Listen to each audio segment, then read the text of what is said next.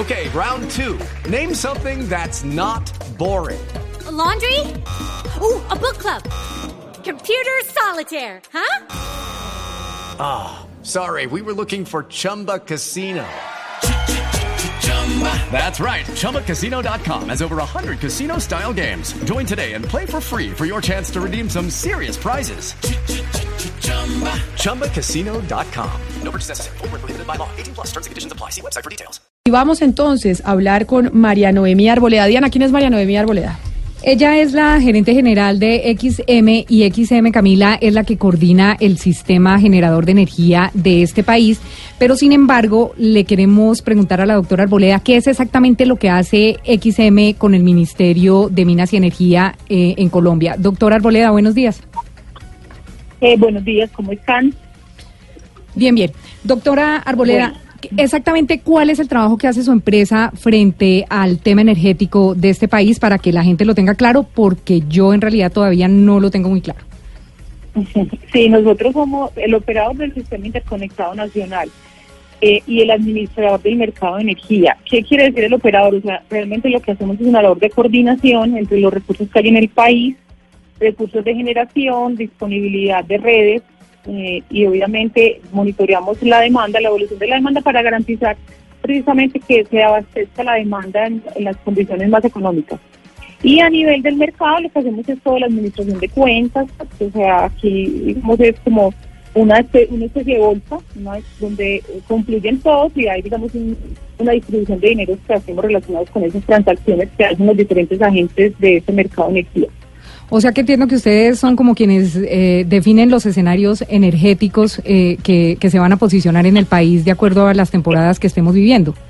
Exacto, pues digamos dentro de lo que hacemos en la, una de las funciones de la operación es precisamente advertir de riesgos de abastecimiento de demanda, porque miramos, miramos a futuro que, que los recursos, digamos qué recursos hay disponibles, cómo puede evolucionar la demanda y damos señales relacionadas precisamente con la confiabilidad en ese suministro de energía.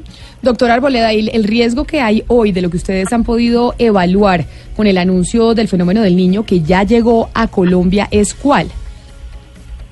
Sí, a ver, pues el niño, ustedes eh, han escuchado que lo que ha dicho Liliana es que es un niño muy probablemente por las condiciones que ha mostrado un niño moderado débil.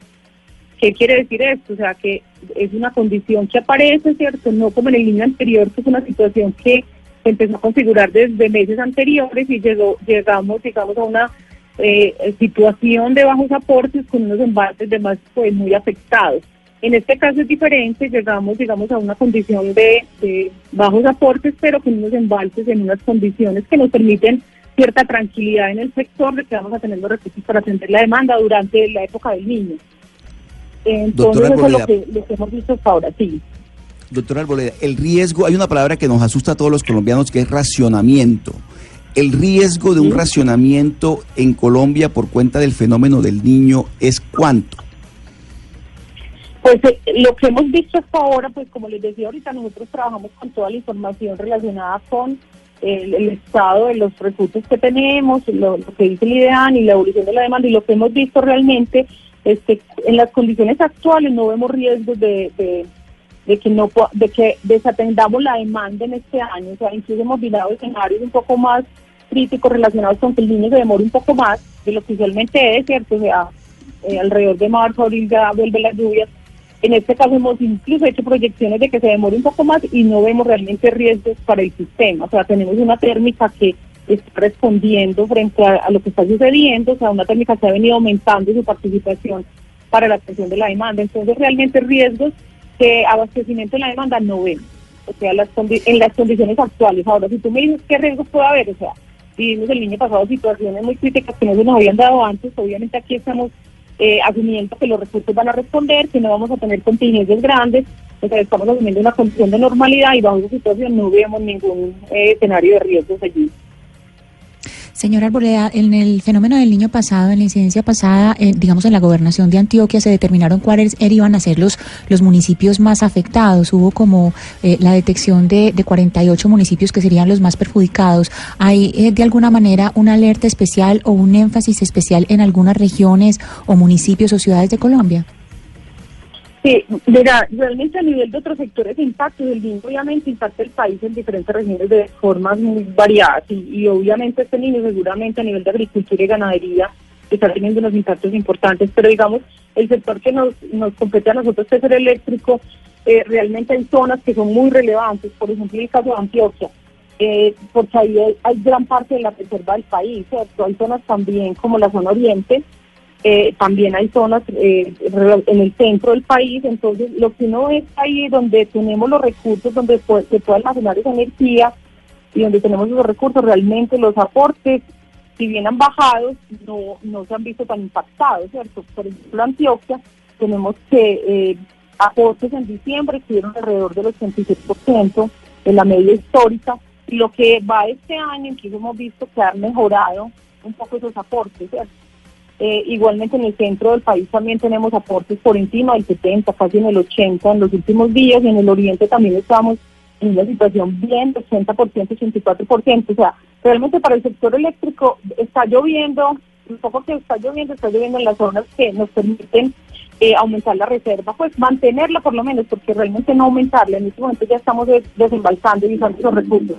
Y vemos también una, un parque térmico que viene respondiendo, que está disponible tenemos unos recursos, digamos, eh, relacionados con el gas y todo eso y el carbón que vienen respondiendo, entonces eso es lo que nos da la tranquilidad, que realmente sí vemos que la generación está respondiendo frente a los requerimientos reales. Doctora Arboleda, permítame, porque estamos en comunicación ahora sí con el ministro de Ambiente y Desarrollo Sostenible, el doctor Ricardo Lozano, para que usted se quede con nosotros en la línea y podamos escuchar de, la, del pro, de las propias autoridades del doctor Lozano cuál va a ser el impacto de este fenómeno del niño. Ministro, bienvenido a Mañanas Blue. Buenas tardes para usted. Hola Camila, ¿cómo están? Mil gracias por la invitación. Bueno, cuéntenos la realidad para que los eh, ciudadanos sepan exactamente qué tan grave está siendo o va a ser este fenómeno del niño en el país este año. Bueno, Camila, esa pregunta es muy importante porque históricamente el país se ha confundido con la presencia de estos eventos básicos y es que siempre esperábamos a buscar una categoría de su intensidad eh, si es si es moderado, si es fuerte, basado es en las condiciones de las aguas del océano Pacífico, de su temperatura, ¿no? Y esa categoría en la que las agencias internacionales pues le dan es basado en la temperatura del océano, más no necesariamente lo que pueda pasar en nuestras cuencas, en el territorio nacional cada territorio, cada departamento, cada cuenca tiene un comportamiento completamente diferente, así como cada país también lo tiene. El fenómeno del niño es característico de, sobre todo de Nariño hacia abajo, de exceso de lluvia, porque lo que hace es calentarse las aguas del Océano Pacífico por encima del promedio y al calentarse pues se bulle mucho más el agua y por lo tanto hay exceso de lluvia desde Nariño hacia abajo, es decir, en este instante estamos teniendo precipitaciones en el sur de Colombia, pero por nuestra cercanía al Caribe y al Atlántico, las corrientes del Caribe Atlántico cambian completamente y hace que le quite porcentajes de lluvia, Camila, sobre todo lo que fue en las lluvias de octubre, noviembre y diciembre y lo que, que tenemos en el mes de enero y es una gran reducción de precipitaciones y de sequía muy fuerte, sobre todo el comienzo de sequías en, en el norte, es decir, Caribe, la Orinoquía es la que está realizando los grandes descensos en los niveles de los ríos y de precipitaciones y así vamos a seguir Camila en los próximos meses hasta mediados o finales de marzo en el que desafortunadamente este evento también le va a quitar porcentaje de lluvias a los meses eh, de, de, estas precipitaciones, que la gente siempre espera que lluevan estos meses, pero también desafortunadamente por ahora las predicciones están mostrando que también le va a quitar precipitaciones, es decir, puede llover solamente el 50% de lo que uno esperaría para estos meses de abril o mayo. Este es un evento, cada evento, el fenómeno del niño Camila se comporta muy diferente y este tiene esta característica el que hizo en los últimos 15 días es incrementar su sequía y por eso se están realizando un descenso, un descenso muy fuerte en los ríos Cauca o Magdalena o los ríos de la región y la región de la Orinoquía. Señor ministro, usted estuvo esta semana en la reunión del puesto de mando unificado en Hidroituango. Eh, le quería preguntar precisamente por eso, la no entrada en funcionamiento de la hidroeléctrica a tiempo, pues como se tenía planeado, sumada a este fenómeno del niño, ¿qué consecuencias o, realmente tiene alguna incidencia? Mm, Lo que se ha informado por parte de la empresa a nosotros, especialmente a la Autoridad Nacional de Licencia Ambiental, lo que tiene que ver en componente ambiental, porque así estamos organizados desde el gobierno nacional y es que nosotros como autoridades ambientales nos encargamos de precisamente de hacer las advertencias frente el impacto ambiental y social que pueda causar eh, precisamente cualquier tipo de acciones que solamente obedece la responsabilidad propia de la empresa para poder salir del, del nivel de contingencia y de riesgo en el que está desde el 28 de abril.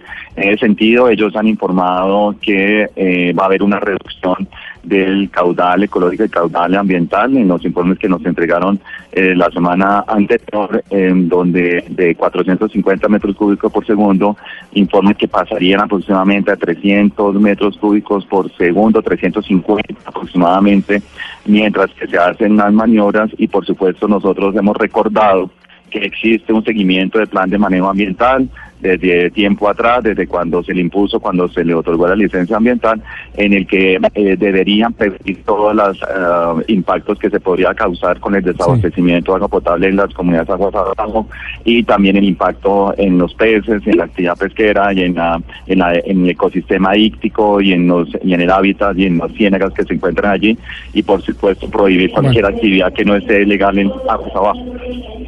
Ministro, entiendo entonces que el fantasma del racionamiento energético queda parcialmente disipado independientemente del estudio de las cuencas, pero también tengo entendido que Colombia es una potencia en producción de energía eléctrica, tanto así que la exportamos. ¿Cómo afecta entonces este fenómeno del niño o esta situación coyuntural con esa exportación de energía y las finanzas públicas? No, en los temas sectoriales como el sector energético, agua potable, o agricultura o salud, cada uno de los ministros ha diseñado un plan de prevención y un plan de contingencia eh, como está establecido desde el COMPES inicial que diseñamos con el presidente Duque. Recordará que lo advertimos desde cuando casi llegamos al, al gobierno, casi desde el mes de agosto, nosotros empezamos a hacer las advertencias de las posibilidades de presencia de este evento, solamente cuando su probabilidad era baja, ya empezamos en la política misma del presidente Duque de prevenir y no estar reaccionando, se diseñaron todas las estrategias contempladas en este documento y cada ministro eh, tiene contemplado ese, ese plan. ¿No? precisamente para superar el nivel de riesgo eh, y las eh, y la situación en la que actualmente se encuentra el país. Ministro, permítame entonces eh, preguntarle a la doctora Arboleda sobre el tema energético nuevamente, y es que ella nos decía que definitivamente los embalses en Colombia, si bien no habían eh, crecido más de lo habitual, sí se mantenían en un nivel en el que muy probablemente no tendría que el país verse en la necesidad de un racionamiento.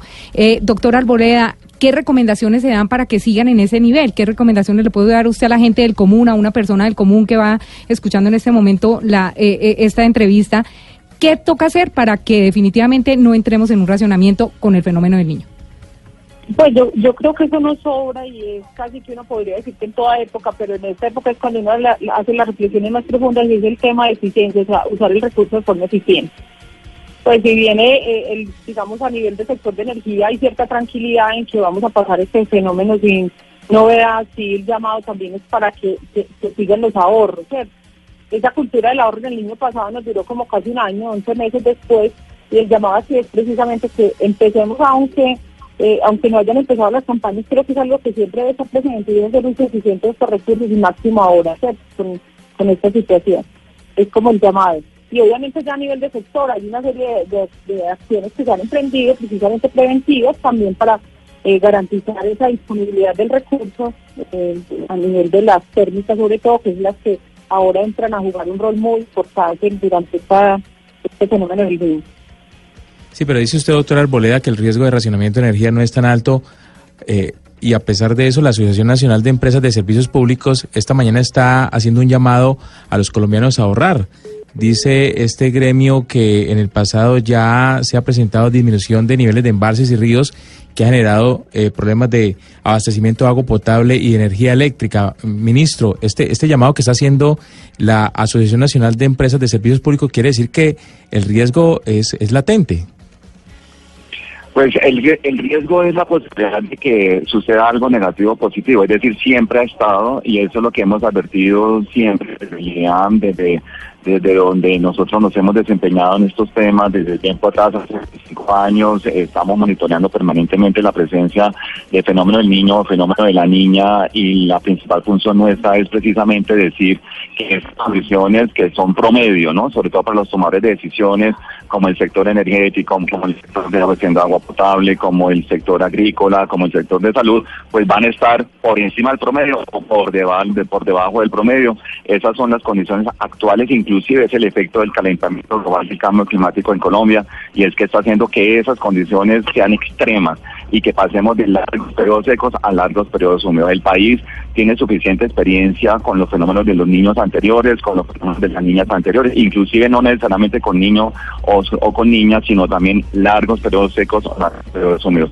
El mensaje siempre ha sido, tenemos que recoger esas lecciones aprendidas del, de precisamente tiempo atrás y, por supuesto, entender que siempre vamos a ser vulnerables, que siempre vamos a tener unas nuevas condiciones, porque precisamente esas condiciones han cambiado y que, por lo tanto, tenemos que estar adaptados a, la, a estas condiciones. El Ministerio de Minas y Energía lanzó hace muy poco precisamente su política en el que esperamos que ya se esté implementando, precisamente como lo dijimos a través del COMPES. Ministro, pero cada vez que se presenta el fenómeno del niño, que es un fenómeno cíclico, que sabemos que se presenta cada cierto tiempo, el país entra en, entre comillas, en pánico por sus efectos. ¿Cómo hacemos para que el impacto, para minimizar el impacto del fenómeno del niño en Colombia? Sí, esa pregunta es muy importante porque nos falta muchísima educación en estos temas climáticos. Los temas climáticos son temas de oportunidades, el tema ambiental es un tema de oportunidades también, no es para salir corriendo, sino lo contrario, es con la ciencia, con la información, con la tecnología, con lo que hoy día se está invirtiendo en conocimiento, que es precisamente la principal objetivo nuestro en el nuevo Plan Nacional de Desarrollo eh, en el que debemos soportar toda decisión es allí. En, con ese ejercicio es que nosotros estamos aprendiendo todas las medidas de adaptación para todos los sectores y por eso todos los sectores tienen que ver estos temas como de oportunidad, como usted bien lo dice. No es la primera vez que se presenta, sino lo contrario, ya tenemos suficientes licencias suspendidas. Y ya eh, efectivamente, por ejemplo, el tema de energías renovables, que es una gran meta del presidente Duque, allí tenemos una gran oportunidad, largos periodos secos con grandes eh, potencial de razón social, con gran potencial de energía eólica, ya inclusive nuestra meta de Plan Nacional de Desarrollo es incrementar em, en 1.5 gigas eh, eh, la, la, canasta energética en Colombia, precisamente para que nuestra vulnerabilidad sea reducida, aprovechando esos largos periodos secos también. Pues entonces, ministro, quedamos despreocupados por el tema de la energía, porque ya como nos lo dijo la doctora Arboleda, por lo menos cortes de energía o racionamientos y eso, no hay peligro por ahora. Pero quedamos preocupados por el tema agrícola. El tema agrícola, Camila. Sí, señor. Mira, Camila, el tema de estar siempre en alerta es muy importante en los temas de clima. Siempre, siempre en la actitud de alerta. No es despreocuparse.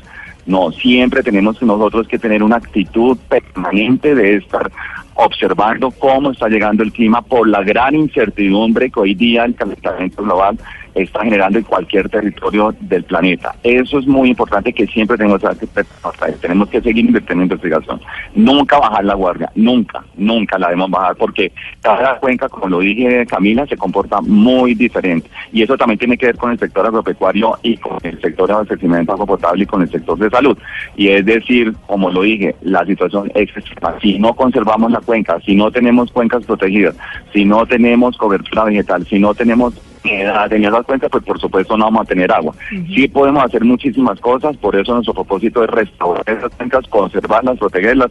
Tenemos, Camila, un propósito importante nosotros en el Ministerio de Ambiente y es no los incendios forestales, evitarlos. En esta época se aprovecha muchísimo, Camila, para prender fuego en nuestros bosques del Amazonas del Pacífico. Gracias al apoyo de los medios de comunicación hemos logrado prevenirlos, pero ese ejercicio diario es permanente. La alerta debe ser siempre de en, modo, en modo alerta frente a estas condiciones extremas. Pues ministro de Ambiente Ricardo Lozano, muchísimas gracias por estar con nosotros. Eso es lo que estamos tratando de hacer hoy, alertar a la ciudadanía y decir que tenemos que tomar medidas sin importar en la época del año en la que estemos, con fenómeno o sin fenómeno del niño. Muchas gracias por haber estado con nosotros. A ti, Camila, gracias, muy amable. Feliz mañana. Y doctora María Noemí Arboleda, ustedes entonces desde XM, que son la empresa encargada de decir qué va a pasar con el suministro de energía eléctrica, nos deja tranquilos. Usted por lo menos nos trae hoy, a pesar del fenómeno del niño, buenas noticias. Sí, sí, así es. Y por ahora vamos bien. Yo creo que es- una cosa de ir monitoreando. Por eso les decía, con las variables actuales estamos tranquilos, pero es algo que hay que ir mirando en, en la medida en que va evolucionando el fenómeno. Muchísimas gracias a usted también por habernos atendido hoy en Mañanas Blue. Feliz tarde. Hasta luego, que esté muy bien. Con todo gusto. 316-415-7181. Ese es el teléfono donde ustedes se comunican eh, con nosotros a través de WhatsApp. Esperamos, como siempre les digo, que nos tengan guardados en su teléfono. La pregunta que hizo hoy el doctor Pombo es qué medidas está tomando usted para ahorrar agua y energía y evitar futuros desastres ambientales. Como ya escucharon al ministro del Medio Ambiente, al doctor Lozano, tenemos que tomar medidas siempre. No hay que esperar a que sea fenómeno del niño. De la interpretación de los hechos en diferentes tonos. Mañanas Blue. Mañanas Blue. Colombia está al aire.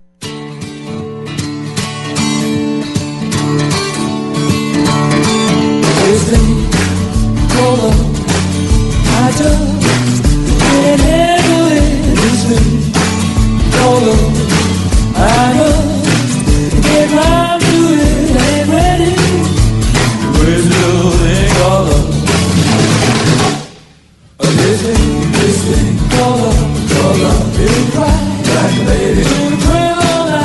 12.35 minutos, seguimos con la música de Londres, con la música del Reino Unido. ¿Qué ha pasado con la votación, Gonzalo? ¿Sabemos algo o no? Por los momentos sigue igual, Camila. No ha pasado absolutamente nada. Están todavía en la Cámara de los Comunes votando a favor o en contra de ese proceso de inclusión o de salida, mejor dicho, del Reino Unido a la Unión Europea. Pero le tengo noticia de última hora, Camila, y tiene que ver con una información que nos acaba de llegar. Y es que una semilla de algodón brotó por primera vez en la Luna. Ay, la no información puede nos acaba de llegar. Sí, qué buen experimento. Y la información nos llega desde China. Desde China. O ¿Y sea, con prueba de qué? ¿Cuál es la prueba? ¿Una foto o qué? No, este es el primer hallazgo, Diana, eh, o el primer mini experimento eh, realizado con éxito en la Luna. Es primera vez que alguna semilla brota en la Luna. O sea, es un hallazgo enorme. Pues sí, ya, sí, ya- ya- pero- ya se sabe. y la, y la posibilidad de que pueda haber vida en eh, fuera de la Tierra. Y la posibilidad de que podamos cultivar cosas eh, en la Luna. Eso no nos va a tocar a ninguno de nosotros. Pero, pero sí, gran experimento. Pero entonces estos no son los gringos ni los rusos, sino los chinos, que se están sumando a la carrera espacial como todas las potencias. Exactamente, y además hay que recordar que eh, forma parte además de un experimento, Camila, que están realizando los chinos con una sonda llamada Chang Ford. Y esta sonda básicamente fue la que le trasladó la información a los científicos que se encuentran en la Tierra. Anótenlo. ¿Hoy qué fecha es? Eh, 15, 15 de enero. 15 de enero. 15 de enero. El 15 de enero del año 2019, bueno, brotó la primera semilla en la Luna. 12 del día, 37 minutos. Oigan, ¿se acuerdan ustedes de esto? A ver, Ana Cristina, a, a ver si usted se acuerda de esto que dijo el presidente Gaviria cuando estábamos con César Gaviria de presidente en Colombia. Hoy, gobernantes. Racionamiento eléctrico. Este corte de energía durará solo unos segundos. Pocos problemas en la historia de Colombia han afectado tanto la vida de la totalidad de los colombianos como el racionamiento de energía eléctrica que hemos vivido en semanas recientes. Esta es una prueba que los colombianos han aceptado con paciencia, con fortaleza, con buen ánimo, con imaginación. ¿Usted se acuerda de esa época? Todos y tuvimos actividades varias cuando vivíamos el eh, racionamiento y el famoso apagón. Pero por supuesto, Camila, César Gaviria siempre ha sido oscuridad desde entonces. Ay, ay, ay, Cristina, por Dios. Por Dios. Pero si nos acordamos, por ejemplo, Pombo. Sí, claro. Usted, usted que jugaba en ese, en ese momento. Yo jugaba a escondidas. Era la época de ponerse a jugar a escondidas. Bueno, es que había dos momentos. Uno por la mañana, porque acuérdese que la hora Gaviria modificó incluso el horario para aprovechar más la luz solar. Claro, una Entonces, hora. por la mañana eh, yo salía de noche al paradero Ah, del sí, bus señor. para irme al colegio. Qué frío. Y salía uno cuando estaba Con oscuro. frío, sí, señor. Claro, me Con acuerdo frío y un poco más inseguro, sí. Pero cuando uno se iba al campo, los campesinos sí decían que para ellos la hora Gaviria no aplicaba. Porque además se llamaba hora Gaviria. Los campesinos siguieron con su horario común y corriente. Exacto. Pues lo el que horario solar. el- exactamente. Pero lo que nos dijo entonces la señora de XM, la encargada, que es Diana, ella es la que esa empresa le dice... Es- esa, esa empresa es la que le dice a este país cuál es el escenario que se debe manejar. ¿Va a haber racionamiento o no va a haber racionamiento? ¿Cómo están los embalses? El nivel de los embalses lo mide minuto a minuto. Entonces, Embalses este y térmicas, ¿no? Embalses y térmicas. Embalses y térmicas. O sea que este Claro. riesgo de lo que oíamos de César Gaviria, Hugo, pues no lo vamos a tener, o fue lo que nos dijo por lo menos la señora Arboleda. Es contrario a lo que está diciendo la Asociación Nacional de Empresas de Servicios Públicos. El gremio parece sí está bastante preocupado por la sequía y por el nivel de embalses y ríos. Camila, esperemos a ver qué pasa. Usted tenía una historia, Hugo Mario, de un eh, pueblo o un municipio en el Valle del Cauca en donde ya se están viendo los impactos del fenómeno del niño. Y que por fortuna ha eh, retornado a la normalidad en cuanto a suministro de agua potable. Camila, después de 10 días de racionamiento, es uno de los primeros municipios del, de- del, del departamento y del país, creo yo, en donde ya sus habitantes soportaron algunas horas de racionamiento durante el día. Primero fue en la noche, luego en la madrugada y luego se extendió el racionamiento. Incluso en algunos barrios tenía que haber abastecimiento de agua a través de carrotanques. Este es el municipio de Viges, que está ubicado en el centro del departamento del Valle del Cauca. La buena noticia es que después de 10 días de racionamiento, ayer eh, al final de la tarde se normalizó el abastecimiento de agua potable porque las lluvias que han caído en las últimas horas lograron que subiera el nivel del río que abastece el acueducto de esa localidad.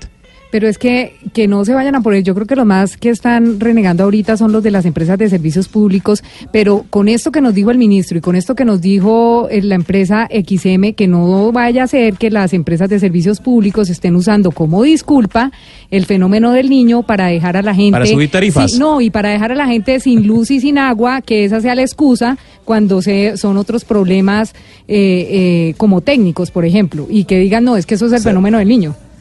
Diana, pero ¿sabe algo que me llamó la atención? Usted escuchó al, al presidente de la República, el presidente Duque, hace dos días, hablando del tema y haciendo un llamado a, ahorrar energía y ahorrar agua, porque, o sea, el presidente de la República, digamos, en ese sentido, se muestra responsable en el manejo de la información sobre los efectos del niño.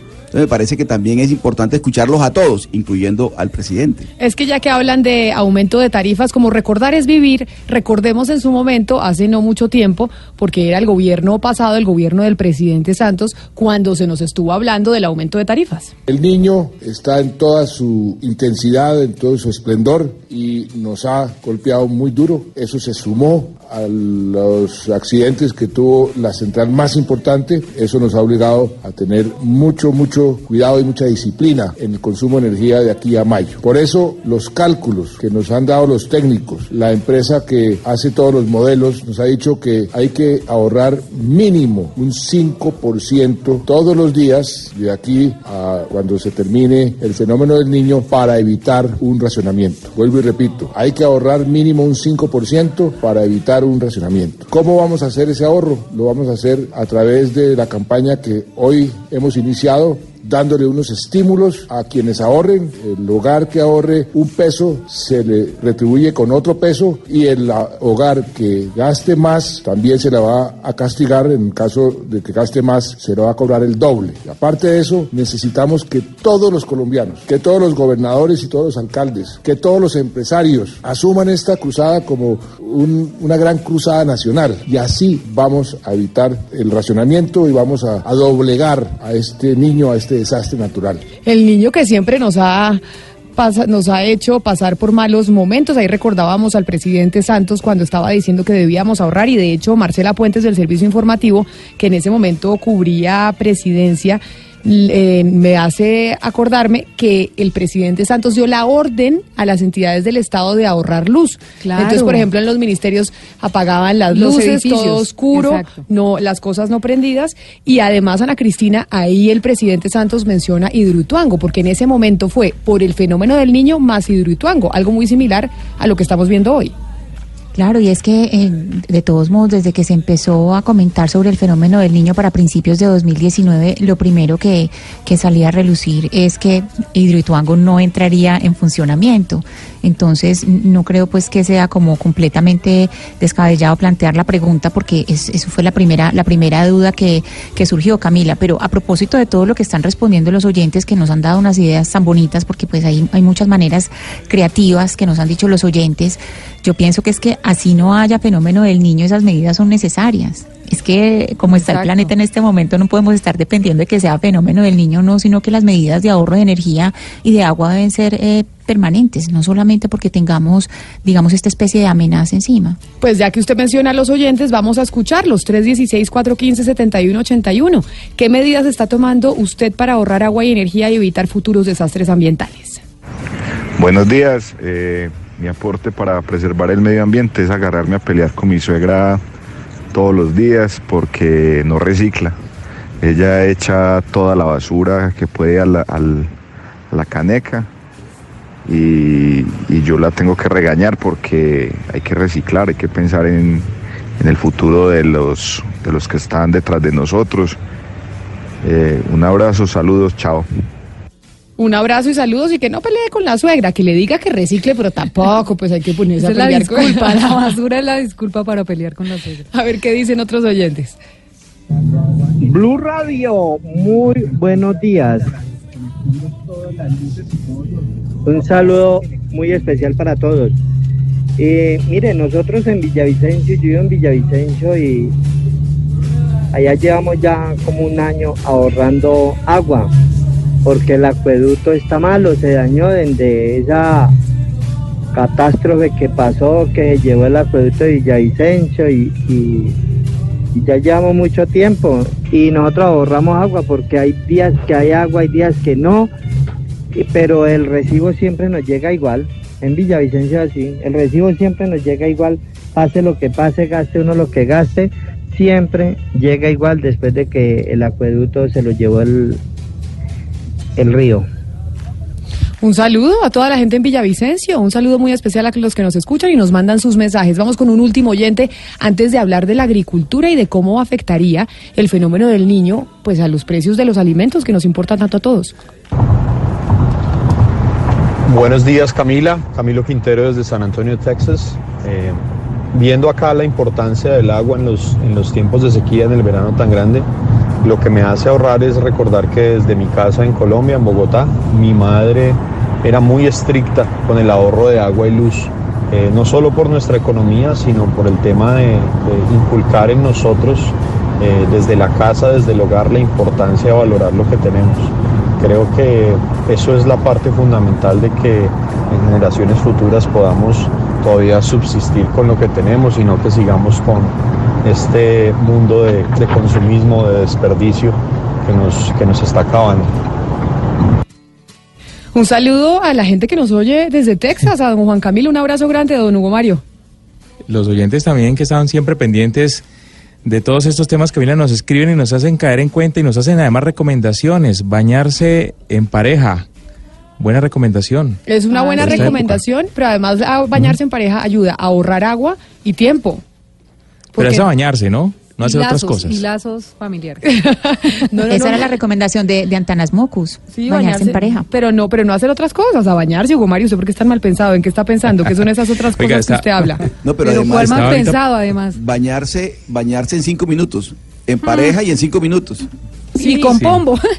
con pombo. que- Mientras, no, no, no, pero vea que en pareja. No, qué nivel de maldad. mientras, Con pombo cinco minutos. mientras uno, mientras uno se enjabona, el otro se va quitando, o se va echando el agua y entonces hacen un switch. No, no, no, no. O sea, se cambian. No, pero, pero sabe Camila, yo tengo, yo conozco a alguien que hace algo y tiene eh, medidores de tiempo en las duchas.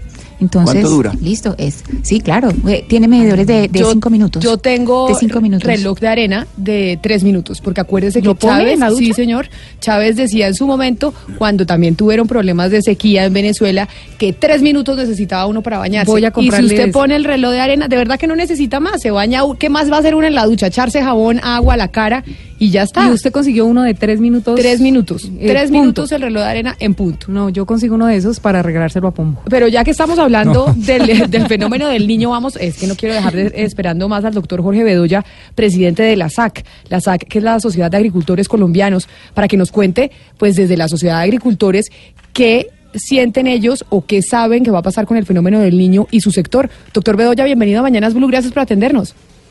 Camila, un saludo muy especial, un feliz año para ti y para toda la mesa. Cuando nosotros pensamos en los agricultores, todos los colombianos pensamos en lo que vamos a comer y si se nos van a subir los precios de los, de los alimentos. ¿Ustedes han contemplado que este fenómeno del niño puede ser muy grave para la agricultura en Colombia? Sí, Camila, digamos, la preocupación persiste en el siguiente sentido. El fenómeno hasta ahora está empezando, no tenemos reportes de afectaciones en ninguna zona del país sustanciales sobre los cultivos o sobre la producción pecuaria, pero la dificultad vendría en la medida en que se prolongue por varias razones. Lo primero, obviamente, el descenso del nivel de las aguas en los ríos o los embalses o simplemente las altas temperaturas pueden llegar a generar temas de preocupación en el sector pecuario, particularmente en la ganadería y obviamente en la porcicultura y la agricultura. Segundo, las heladas que se puedan presentar en zonas de altiplano, como es el caso del altiplano poliboyacense, podría complicar el tema de la leche, el tema de las flores y el tema de la papa. Y las altas temperaturas en algunas zonas del país, como en la costa caribe colombiana, pues de alguna manera también podría afectar a otros cultivos. Eso podría llegar a indicar en función de la intensidad y la duración del fenómeno del niño, pues obviamente reducción de oferta de algunos productos en algunas regiones y ahí existiría la posibilidad también de variabilidad en los precios de los alimentos que le llegan a los consumidores. Usted, ustedes están contemplando, doctor Bedoya, esto que va a ser dentro de cuánto tiempo. Es decir, si puede haber un aumento del precio de los productos agrícolas, ustedes estarían diciendo que esto lo empezarían a ver los colombianos cuándo. Pues Camila, yo francamente no quisiera atreverme a especular con esto porque usted entenderá que eso requiere por lo menos de dos condiciones. Uno, que el fenómeno tenga una intensidad muy fuerte que puede variar en las últimas semanas que quedan del mes de enero, primeras de febrero, y según lo que ocurra, pues eso puede ser dramático, pero hasta el momento pareciera que no lo va a ser. Pero vámonos al escenario extremo, que es el segundo tema. Si eso se prolonga en los tres primeros meses del año, como lo ha advertido el gobierno nacional, pues seguramente hacia finales del mes de febrero, insisto, si hay una gran afectación por intensidad y duración, pues allá podrían verse los efectos, pero puede que en una semana estemos hablando nuevamente y yo le diga, oiga, mire, pasó esto en Cundinamarca, en Boyacá, y entonces la producción de papas se complicó. En eso yo creo que hay que ser también responsable de mi parte, no solamente frente a los productores, sino también frente a los oyentes, en la medida que tampoco se puede aquí fomentar un fenómeno especulativo en materia de precios. Claro, doctor Bedoya, cuando uno habla con la gente, la gente dice, oiga, pero es que el fenómeno del niño es un fenómeno predecible, todo el mundo sabe que va a pasar, que todos los años nos vemos afectados a eso, ¿cómo es que no se haga nada antes para mitigar eh, todos los problemas que se vienen encima? Eh, en la parte agrícola, ¿hay alguna forma de sopesar esto del fenómeno del niño? O sea, ¿ustedes toman algún tipo de estrategias con los agricultores para que esto no los tome así como tan de choque y nos vayamos a un desabastecimiento o a un alza de precios obligatoriamente? No, indudablemente hay formas de mitigar o de prevenir, pero es que también ustedes entenderán que cuando el fenómeno, si se viene con toda, pues ahí no hay Santa Lucía te valga, como dicen. Pero, por ejemplo, evidentemente hay cosas que hacen los productores y que ya vienen haciendo desde finales del año pasado. Lo primero, buscar en el caso de los productores pecuarios, en particular de la ganadería, tener alimentos eh, o la conservación de forrajes para los animales ante la posibilidad de sequías que afecten los pastos naturales. Entonces, para eso también el gobierno ha desarrollado un programa que se llama el Programa Nacional de Alimentación Bovina. Lo segundo, incorporar materia orgánica en los suelos para que haya una mayor porosidad, para que el agua se almacene mejor, evitar la acumulación de basuras, no realizar quemas, tener esquemas de vacunación y desparasitación, perdón, adaptada a los datos ganaderos y planes de control de plagas. Eso desde el punto de vista de la producción. En el caso también del almacenamiento del agua, la construcción obviamente de mini distritos de riego, simplemente reservorios que permitan tener un abastecimiento de agua, pero ahí sí que es cierto, eso le dura el consumo de sus animales o lo que dure el riego en sus cultivos y si no hay un régimen de lluvias que mantenga eso en cierto nivel, por más prevención que tenga, pues eso puede llegar a afectar. Así que sí hay medidas de prevención, hay también medidas de mitigación, como el seguro agropecuario que finalmente el gobierno ha dispuesto para este año 80 mil millones de pesos y aquí también hay que hacer un poco de cultura del aseguramiento ante estos fenómenos. Pero independientemente de eso, si el fenómeno es muy fuerte, indudablemente puede afectar la producción de cierto tipo de productos y ahí es donde vendrá la dinámica del mercado. Señor Bedoya, ¿ustedes dentro de las eh, SAC tienen algún eh, sistema de veeduría o de control para, para mirar eh, los precios, la fluctuación de los precios y que no haya tendencia a la especulación? Pues mire, nosotros nos regimos por el sistema de precios oficial que tiene el gobierno nacional. Ya venimos haciendo el seguimiento a lo que pasa en las tasas mayoristas, también lo que hace el IPC y hay que decirlo, así como el año pasado no tuvo una alteración significativa y contribuyó a que la inflación se mantuviera en su rango meta, en lo que hemos visto en estas primeras semanas del año, más allá de la dinámica propia del mercado, no ha habido nada que uno diga, oiga, esto es por un impacto del niño, porque también tenemos un sistema de reporte por parte de los afiliados a la los, los gremios afiliados, donde nos han mencionado que por ahora no ha habido reportes significativos de afectación en cultivos o en producción pecuaria. Doctor Bedoya, hace algunas semanas en Blue Radio, precisamente el ministro de eh, Hacienda, Alberto Carrasquilla, nos compartía la meta de crecimiento. Hablaba de 3.5 a 4% eh, por ciento del Producto Interno Bruto. Y dentro de esa meta establecía que la agricultura iba a jugar un papel determinante. En ese escenario ácido que usted nos comenta, de, digamos, de los efectos del fenómeno del niño, ¿cuánto podría afectar el Producto Interno Bruto, el crecimiento del Producto Interno Bruto para el 2019? Pues mire, nosotros eso lo hemos venido analizando y nuestra meta de producción para este año está del orden del 2.7, 2.8%. Pero evidentemente, como usted lo menciona, en un entorno, en un escenario ácido, con la presencia del fenómeno del niño que afectaría, digamos, primer trimestre, eso podría, no le voy a decir la cifra, de reducirse sustancialmente al 2, al 1.8, porque ya dentro de una generación de especulación, pero depende de la zona y el tipo de productos. Entiéndanme que aquí no hay un tema que afecta a todo el territorio nacional por igual, porque además la producción está distribuida en ciertas regiones del país, pero también hemos visto que hay productores que empiezan a retrasar sus planes de inversión precisamente esperando que ver cómo viene el fenómeno y qué ocurre de aquí al mes de marzo, con un ítem adicional. El mismo Ministerio del Medio Ambiente ha dicho lo siguiente, este fenómeno del niño podría retrasar las lluvias del mes de marzo y eso podría llegar a afectar algunos cultivos de ciclo corto en particular. De tal manera que, que es un poco incierta el futuro, pero habrá que medir hacia finales de enero cómo se empieza ya a marcar la tendencia de este fenómeno para poder hacer algunas predicciones diferentes. Doctor Bedoya, comparando este fenómeno del niño que se, que se espera con el de hace cuatro años, con el, en el gobierno del doctor Santos, ¿cómo, ¿cómo se espera? ¿Cómo va a ser este comparado con el anterior?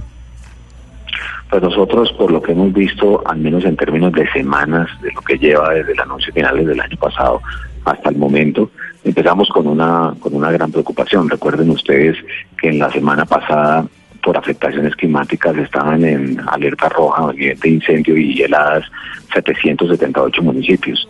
Al 14 de enero, las alertas rojas están en 195 municipios del país. De tal manera que pensamos que venía mucho más duro, por lo menos en esa semanita pareciera que se ha reducido el número de municipios en este nivel de alerta roja, pero no hay que bajar la guardia, pues comparándolo con el que usted menciona de años atrás.